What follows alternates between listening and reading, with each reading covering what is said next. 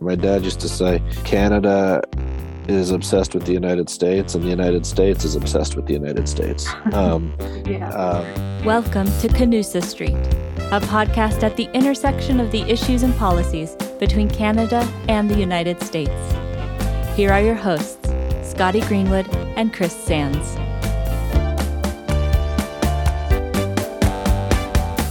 Welcome back to Canusa Street, everybody. I'm Scotty Greenwood with the Canadian American Business Council, and I'm joined with my partner in crime, Chris Sands at the Wilson Center. Welcome, Chris. Thanks, Scotty. Nice to see you again. Good to see you.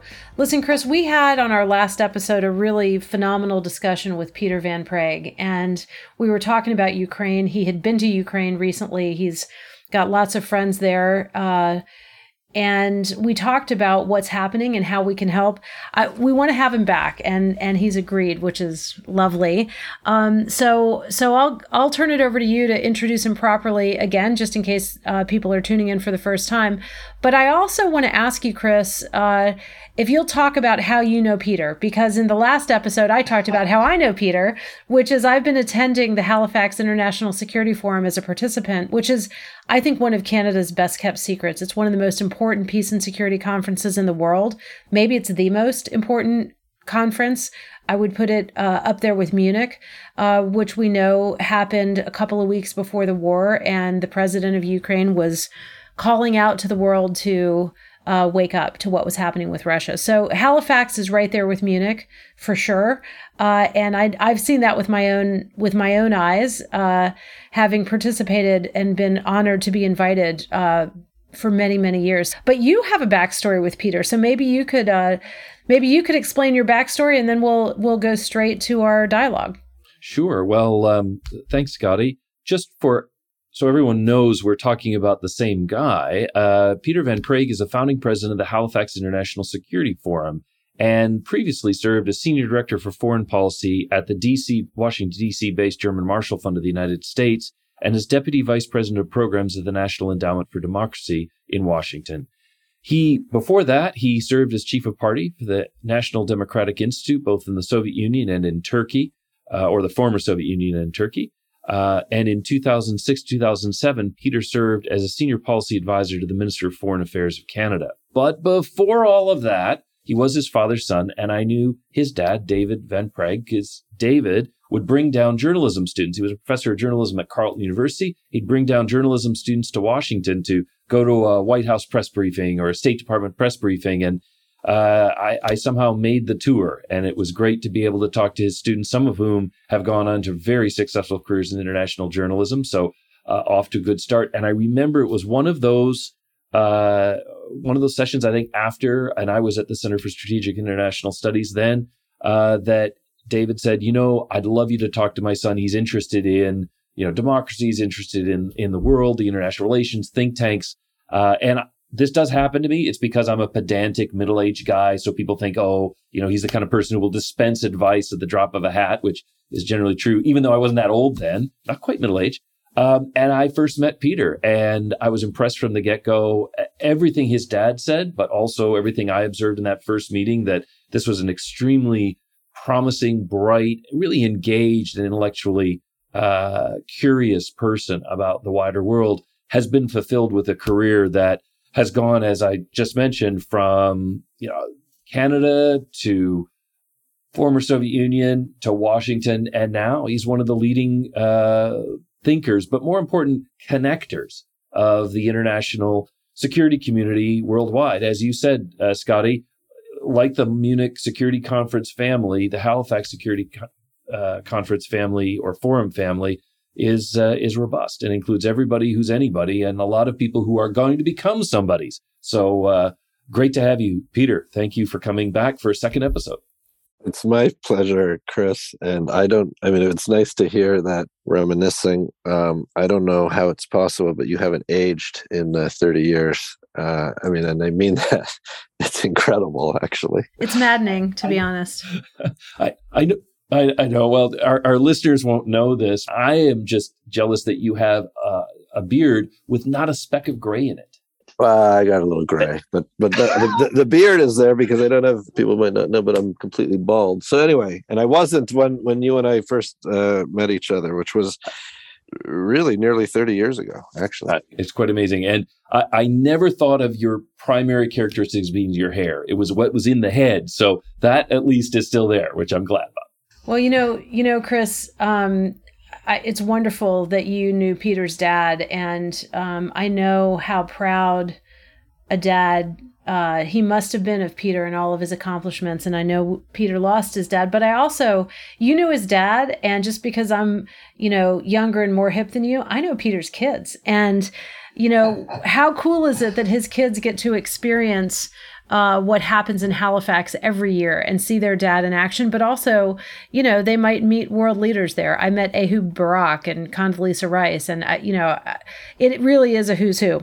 Uh, anyway, let's talk about the Halifax Security Forum for a minute. Um, Peter, in the context of Ukraine, but I want to widen the lens a little bit. I want to, I want to, I want to have a broader view here, um, and that is it's hard to think about Russia's ambitions um, and aggression towards Ukraine without also thinking about what designs China may have, for example, on Taiwan. And I, I raise this uh, because you've been so active on illuminating how complex the issues are with China. And I would also say you've been fearless in terms of what you're doing with the people of Hong Kong, whom you honored.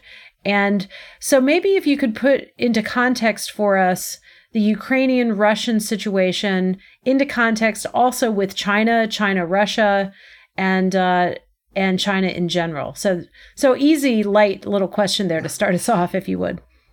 Yeah. Um, well, Scotty's uh, Chris, I'm, I'm delighted to do it. I'll do my best on this, but as you said, this is you know this is the stuff of uh, volumes and books and um, and everybody has an opinion. So i'll do my best to, to tell you what what i'm hearing right now. Um, i am uh, i am in touch with folks um, uh, both in taiwan and in and in china. Um, so Vladimir Putin, you know, traveled to uh, Beijing uh, at the beginning of the Olympic Games, um, and he, together with uh, the Chinese leader, put out a five thousand word uh, agreement. And I have to tell you that I did not read all five thousand words. I've read the summaries, and um, the summaries uh, suggest um, a very close partnership between uh, between China and Russia, between Russia and China, um, and that is not something that is straightforward. Russia and China are not natural uh, friends. They're they're they've been competitors for centuries.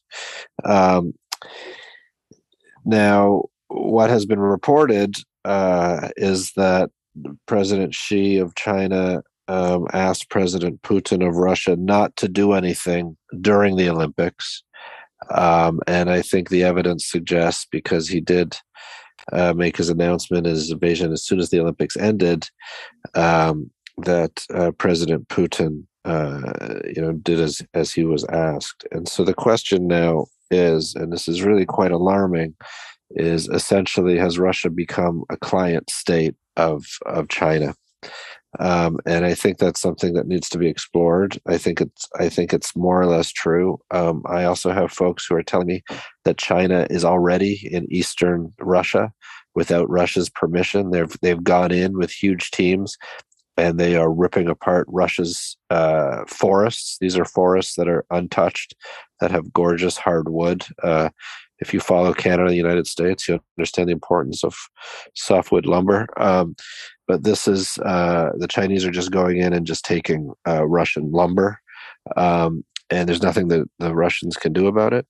Um, the what the another alarming thing that I heard is that essentially the agreement between Xi and Putin was that Xi was going to watch how the invasion of Ukraine transpired, and then he was going to take action of some sort in Taiwan. Um, and that because the Ukrainian invasion has been slowed, uh, largely as we talked about last time, uh, due to the incredible courage and the bravery of the Ukrainian people and their leader, uh, President Zelensky, um, this is now making the Chinese leadership rethink exactly uh, what they are going to do in Taiwan. And I think there's some so there are there is some good news uh, coming out uh, on the other side of the Eurasian landmass. Um, the other thing that is good about this, uh, as we discussed uh, last time, is that Putin's going to lose. Putin is going to lose this adventure. Uh, and the result of China being so close to Putin is that this is going to end up being a loss for China as well.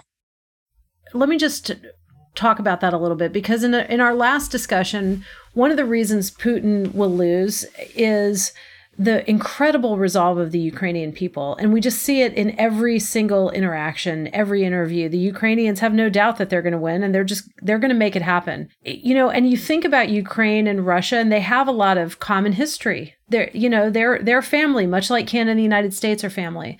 So so how does that compare with China, Taiwan? You know, would would the Taiwanese have the same kind of resolve should there be an amphibious landing from China on their shores that the that the Ukrainians have? You think? Um, I I think so.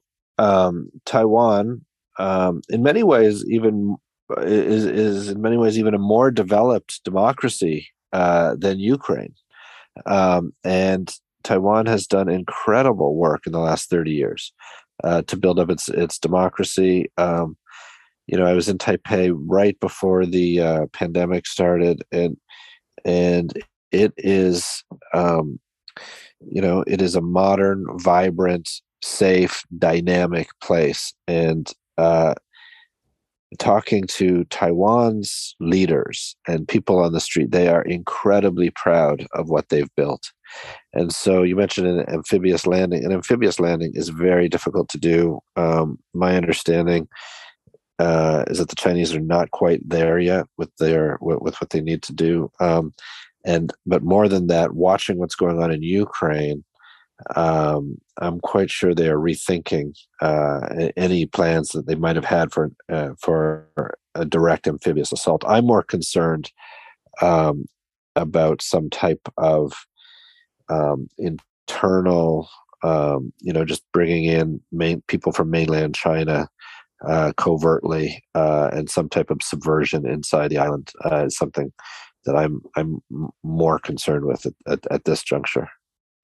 Peter, I think personally that it, it is because of Canada's longstanding openness to uh, to newcomers, uh, refugees, immigrants, but something that I think a lot of our listeners don't know is that there is a robust Ukrainian community in Canada uh, that has been has been around for a long time, um, and also for that matter, a robust Chinese Canadian community uh, with many people who've come from Hong Kong. How, if you could characterize those communities a little bit, maybe for our listeners, but also um, how does that engage Canadians and the Canadian Defense Ministry and the Foreign Ministry and and prime ministers uh, in these conflicts overseas. It, they are a long way from Canada, and yet in some ways, even more than the United States, Canadians are on the edge of their seats watching these events and, and thinking about them. Can you talk a little bit about that?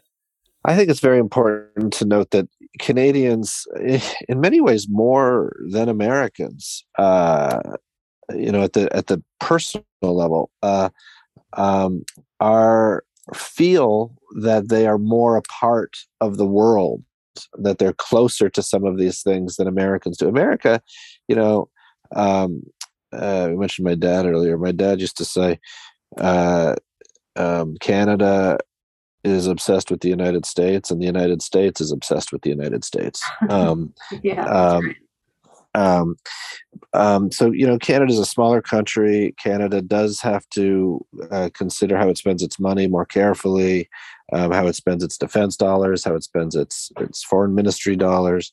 Um, and so it, you know, un, you know, even though Canada is, you know, has interest in the Pacific, has interest in Europe, it's got, you know, um, the Arctic to think about.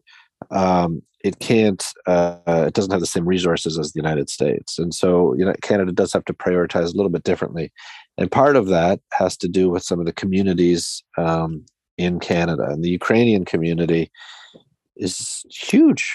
Uh, it's huge. It's a it's a it's, uh, it's a million voters so it's more than a million people. Uh, and um, it is largely out west but it's in it's in manitoba saskatchewan in Alberta, but there's there's Ukrainian communities in Toronto as well. Um, and these are these are activists who have been pushing the Canadian government to be on the right side of the Ukraine issue for many many years. And uh, you know, I'm happy to say that Canada has been on the right side of the Ukraine issue for for, for a long time now. The uh, Chinese diaspora in the United in uh, Canada is a little bit different. We have Hong Kong Chinese. There's also Taiwan Chinese, and there's also mainland Chinese. Um, and unlike um, Russian, uh, unlike Chinese, eff- unlike Russian efforts to um, sort of to integrate uh, into these communities that have not been successful, the Chinese government's efforts at integrating into these communities in Canada and in the United States um, have been uh, successful. So, you know, for, example, Chinese language community newspapers now essentially are all run by the Chinese Communist Party in Beijing. So it's very difficult uh, now um, for um, Chinese speakers uh, in Canada to get Chinese news uh, that's that's independent. Um, and so China's very active. You know, probably not not supposed to say this, but it's been a while now. But when I worked at Canada's Foreign Ministry, I had to uh, I had um, to remove um, some Canadian from some Chinese spies uh, from their the Chinese mission, um, and we had to remove uh, Chinese spies who were working on Canadian university campuses uh, to recruit uh, Chinese Canadian students. Uh, and so these are, you know, this is now 50, uh, 15, 16, 17 years ago. Um, but you can only, you can expect that th- those efforts in Canada and the United States have only have only increased. Let's talk about this fraught relationship a little bit more with Canada, US, and China. A feature of the relationship over the last few years has been the fact that China captured the two, the so-called two Michaels. It was a very famous story. Uh, two Canadian citizens who were in China uh, and imprisoned wrongfully in China um, for more than two years in retaliation for Canada uh, detaining the CFO of Huawei, who the U.S. at the request of the U.S., who the U.S. had said violated sanctions agreements towards Iran. So complicated story. Anyway, the point is there were two Canadians in China that were captured and imprisoned, and in what I think, and that was a huge, massive diplomatic issue as between Canada, the United States, and China, and it really colored the relationship for the last couple years. And in a minor miracle. Um, once they were released, one of the Michaels was at the Halifax Forum, Peter. So, ha- how did you pull that off? Uh, how are the Michaels doing? And what's your view on that whole episode in our history? Um, yeah, that's right, Scotty. Um, we were, you know, very proud to host um, Michael Kovrig at Halifax last year. Um, I think it was his first, the first meeting that he went to. Um, that whole episode of the two Michaels being taken off uh, the streets in China and being held um, is an embarrassment. Uh, it shouldn't be considered an embarrassment for Canada and the United States. It should be an embarrassment for the Chinese government. Uh, that these are the tactics that a that a country that uh, wants to be part of the international system is going to is going to take. And so these tactics um, are akin to you know and it is very important to understand the nature of these regimes. These are these are akin to vladimir putin's mindset. Um, and so these are these are not governments that we can trust. These are you know what i like to say about uh, individuals and governments that lie is that um, liars are called liars because they lie. And very often um, you know you'll hear vladimir putin say something and western commentators will cling on to that one thing as if he's telling the truth. Well, no, liars lie about everything. And the same is true. We don't like to think about it with the Chinese because the conflict with China is is frightening because China is so big uh, and its economy is so big. Um, but China's not a reliable partner.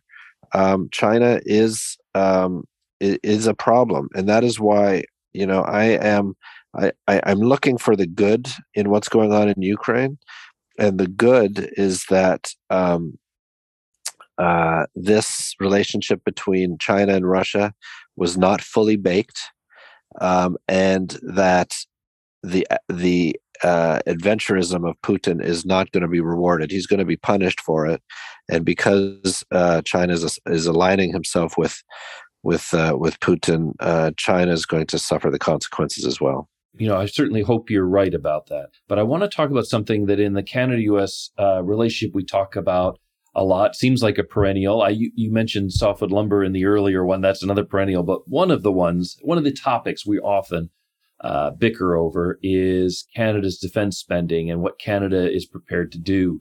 And as you said very eloquently earlier in this podcast, you know, Canada is a smaller country. It has to uh, husband its resources carefully and make some strategic choices as it as it goes forward. So, what I'd like to ask you about is Canada's potential contribution here, um, and what it and what this crisis may mean for Canada's defense spending down the road. We've seen the Germans talk about spending more money on their defense, reaching 2%. Maybe other countries will reevaluate their positions. Um, realistically, you know, what Canada, what can Canada do? Why would it do it? And uh, will we see a change in in Canada's defense spending, or are there other areas where, you know, for example, refugees, uh, uh, cybersecurity, sanctions enforcement, that Canada could play a role outsized uh, and maybe unexpectedly for the Americans. Um, Chris, uh, Scotty, uh, Canada should be doing all of this. Um, and um, I will tell you, I don't want to break news because I'm not, uh, there's nothing that I know that you don't know. Um, but Canada is going to increase its defense spending. Um, it can't, uh, it can't continue at this pace in this world. Um, you know, Prime Minister Trudeau said that uh, that uh, Vladimir Putin is going to lose, great. What's Canada? What else is Canada going to put on the table? Um, and so let's get let let's let's applaud the Germans.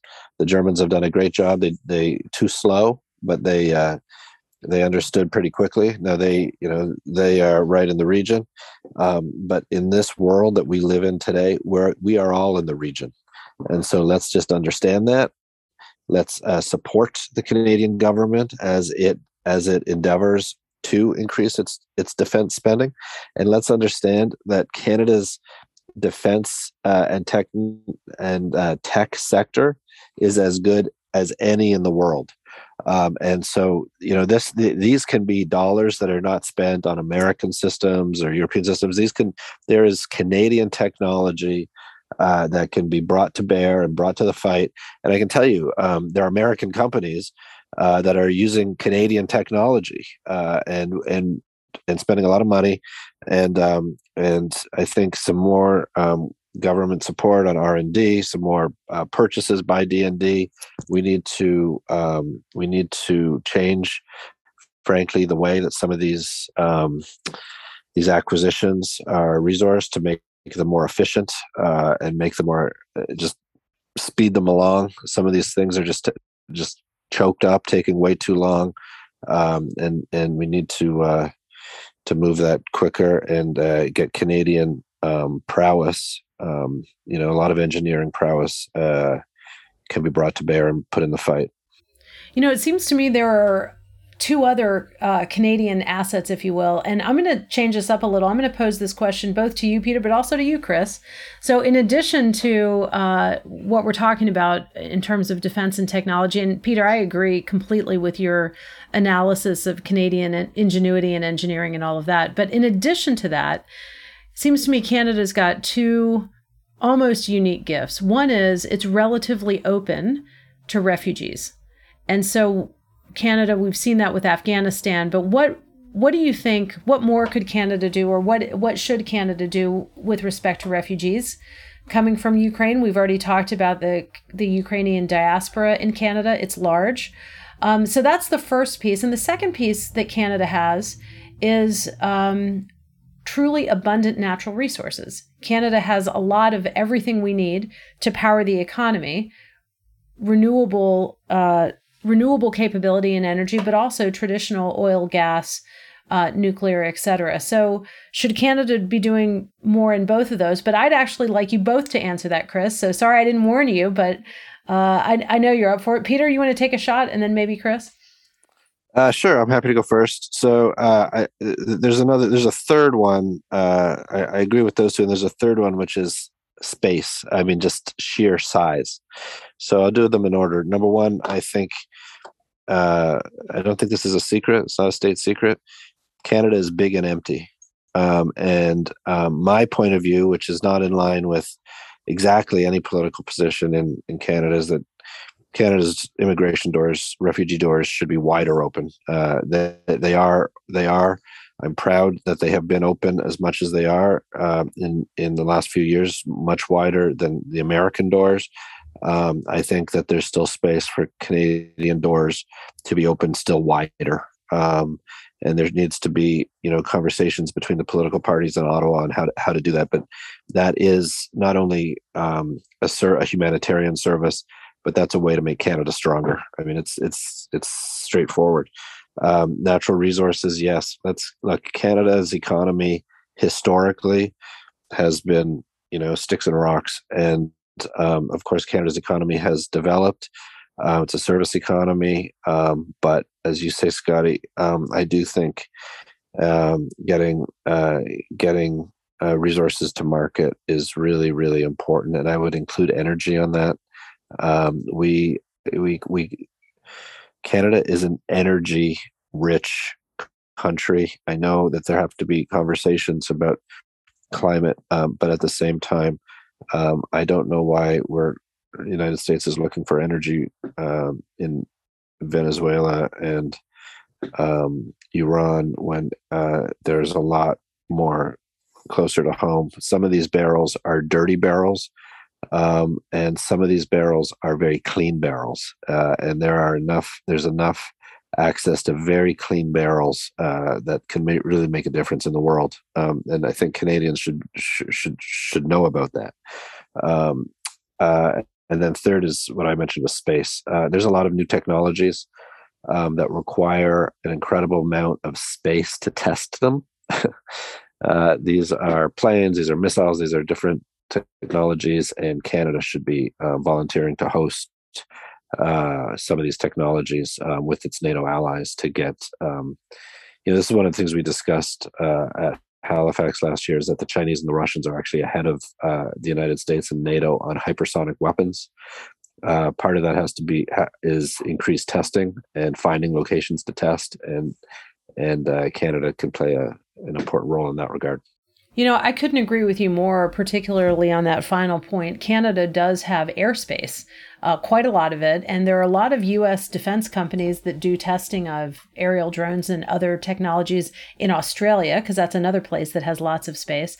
Um, and Australia makes money. They, you know, they rent they rent their space by the kind of square inch, and so you could make money and build up uh, resources in some places that are not populated and it will be interesting to see if canada does that. And chris I, would love your thoughts on on the kind of relative advantages of canada and i should probably just put a little disclaimer or disclosure here for our listeners. I do work with provinces in particular the province of alberta. The premier and the energy minister has a very strong opinion i think understandably on this but uh, I, i'm in that fight so i'm not totally unbiased. So anyway you you perhaps are. So over to you chris Oh well, you know, I, I guess uh, yes. So my view in this is that the good and the bad is that Canada has been very blessed with energy resources, with know-how, with very smart people, and to some extent, and and I I'm not complaining because this has been good for the United States.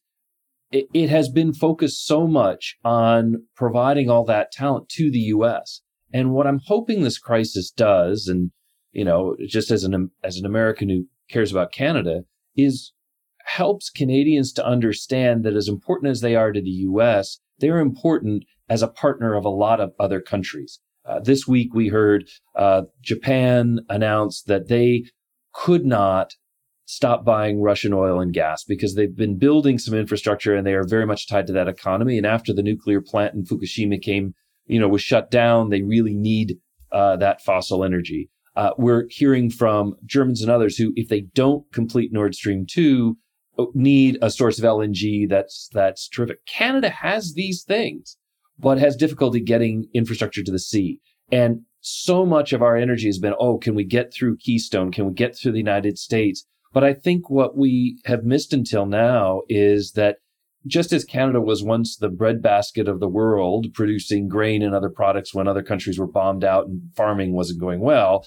now they could be part, really, the arsenal of democracy on the energy front and in other ways, providing those resources. And to not think, yes, we're worried about climate change and those things are important too, but we're talking about countries that are also committed to addressing climate change and want the cleanest barrel, to use Peter's phrase, the cleanest LNG in transition. And soon we're going to be talking about hydrogen too. And that's something that, that where Canadians have technology that could go around the world. So this is going to sound strange. Americans love to beat their chest and promote. We're, we're self promoters. We are. That's our, that's part of our DNA.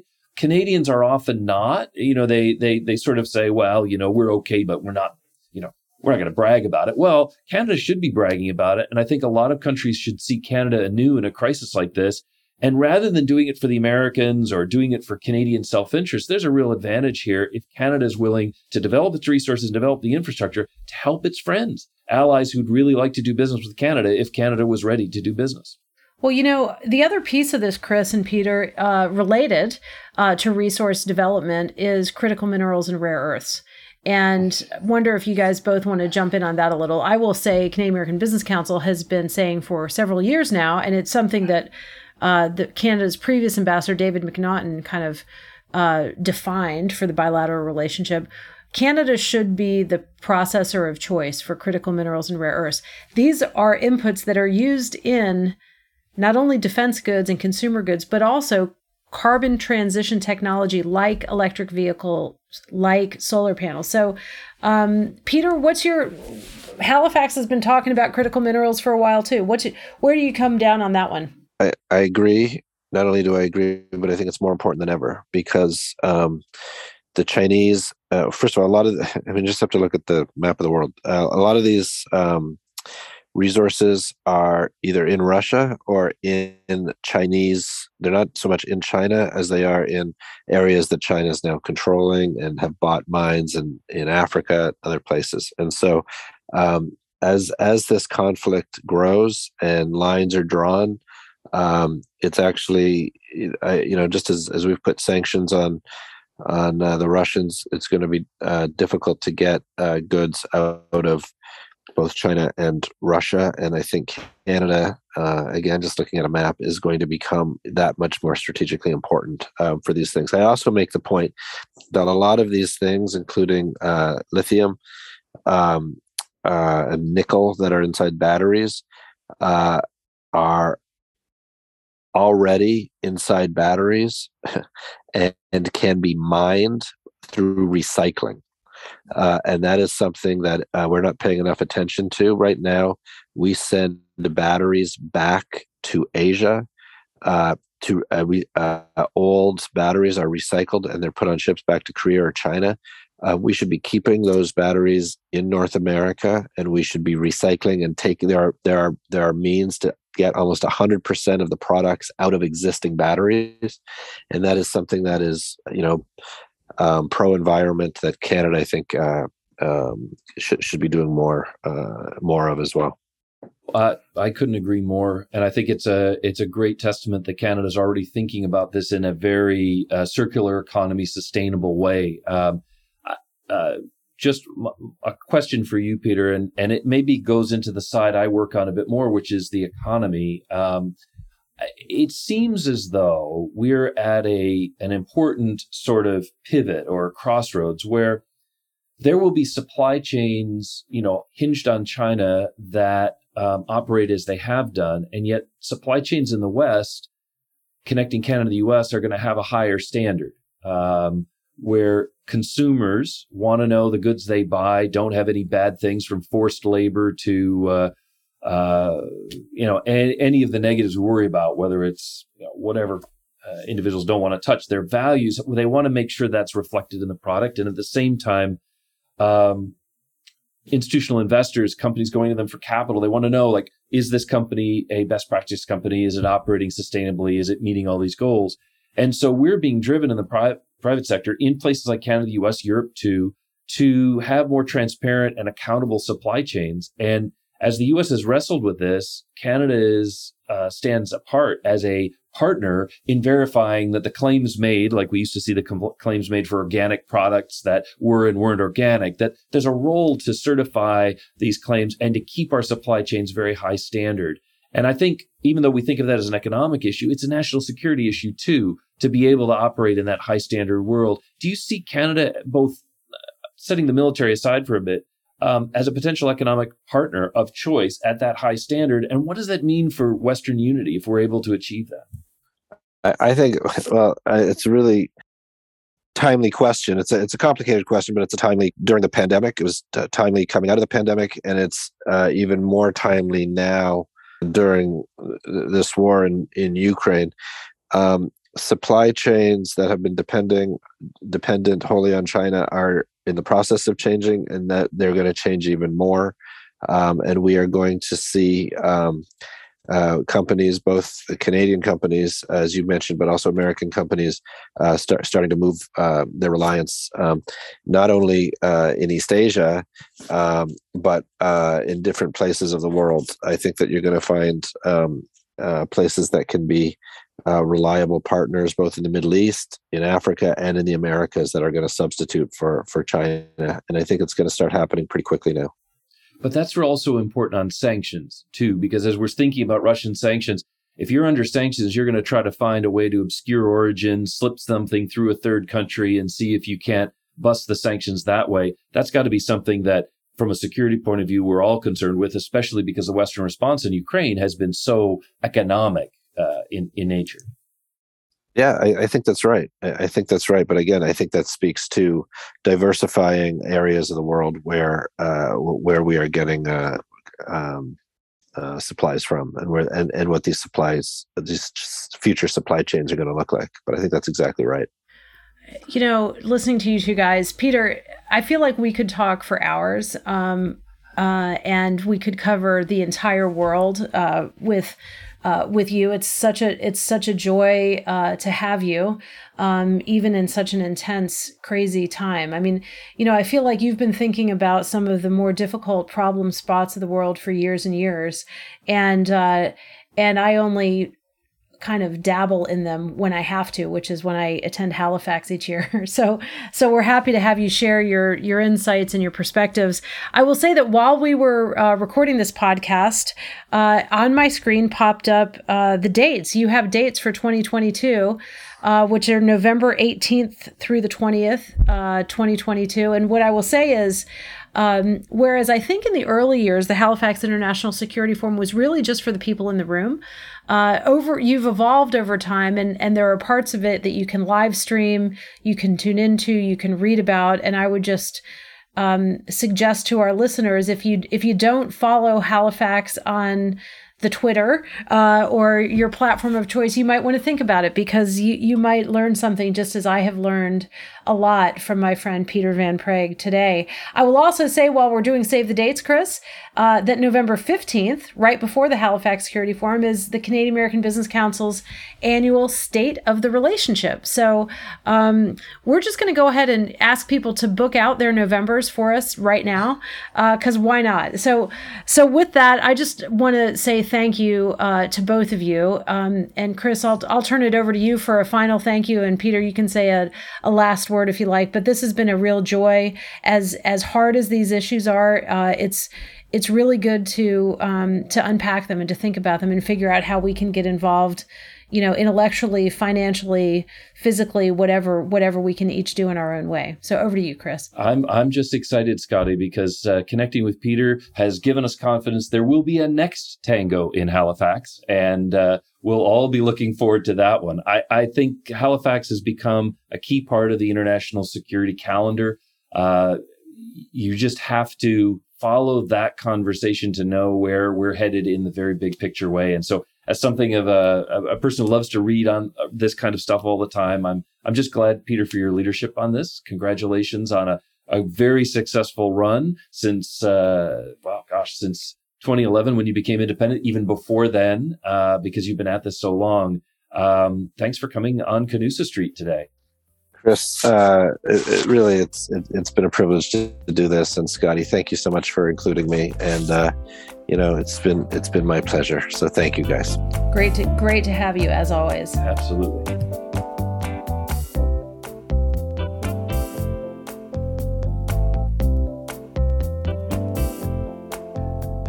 Well, it's not every single day, Chris, that we can talk to a podcast guest uh, on topics as far ranging as critical minerals and rare earths, what to do about China, the aggression of Russia in Ukraine, and uh, everything in between, and Canada US relations and how they all fit in. So, um, I mean, well, actually, that's not true. People can talk about it, but knowledgeable people where you and I learn something, that's that's magic. And I think we I think we experienced some of that today. Yeah, Peter really speaks to these issues with authority. But I love this conversation in this second episode because what Peter did is shared something that you and I get to see a lot, which is how Canada's multicultural, diverse, immigrant driven society, similar to the US, has a slightly different complexion and gives Canada, I think, in many ways, a unique window on what's happening in Ukraine because of the 1.3 million Ukrainian Canadians, or what's happening in Asia because of so many uh, Chinese Canadians or ethnically Chinese Canadians. It's a complex mix, and you you wouldn't always know it. Uh, we still tend to think of Canada as the land of Justin Bieber and Celine Dion, you know, kind of very European, but it's it's actually a much more diverse society. Just ask Wayne Gretzky, perhaps the most famous Ukrainian Canadian uh, these days. Canada has a lot to bring to the table and they don't brag about it, but at a time like this, in a big crisis, it really pays to pay attention to what the Canadians are doing. Well, that's exactly right. And a couple of the issues we touched on, but they're they themselves are a whole other podcast. So we touched on forestry and of course Canusa Street. Um, is talking about forestry, but we also touched on energy and carbon transition. And so, Chris, I look forward to a future episode uh, where we dive even deeper into the question of how do you provide the world with the resources it needs, but do it in a way that is um, friendly to the planet and life sustaining. So that'll be that'll be a subject for another day. But I'm glad we got to kind of introduce the ideas today. Yeah, Canusa Street is just a street, but it connects the world uh, to both Canada and the US. So, great place to find out more about this amazing partnership. And I love our amazing partnership, you and me, Scotty. It's it's uh, magical. It's one of my favorite one of my favorite collaborations ever. So, thanks, Chris. We'll see you next time. All right, see you next time. This podcast is brought to you by the Canadian American Business Council and the Wilson Center. If you like this episode, help others find our show and give us a rating on Apple Podcasts or Spotify.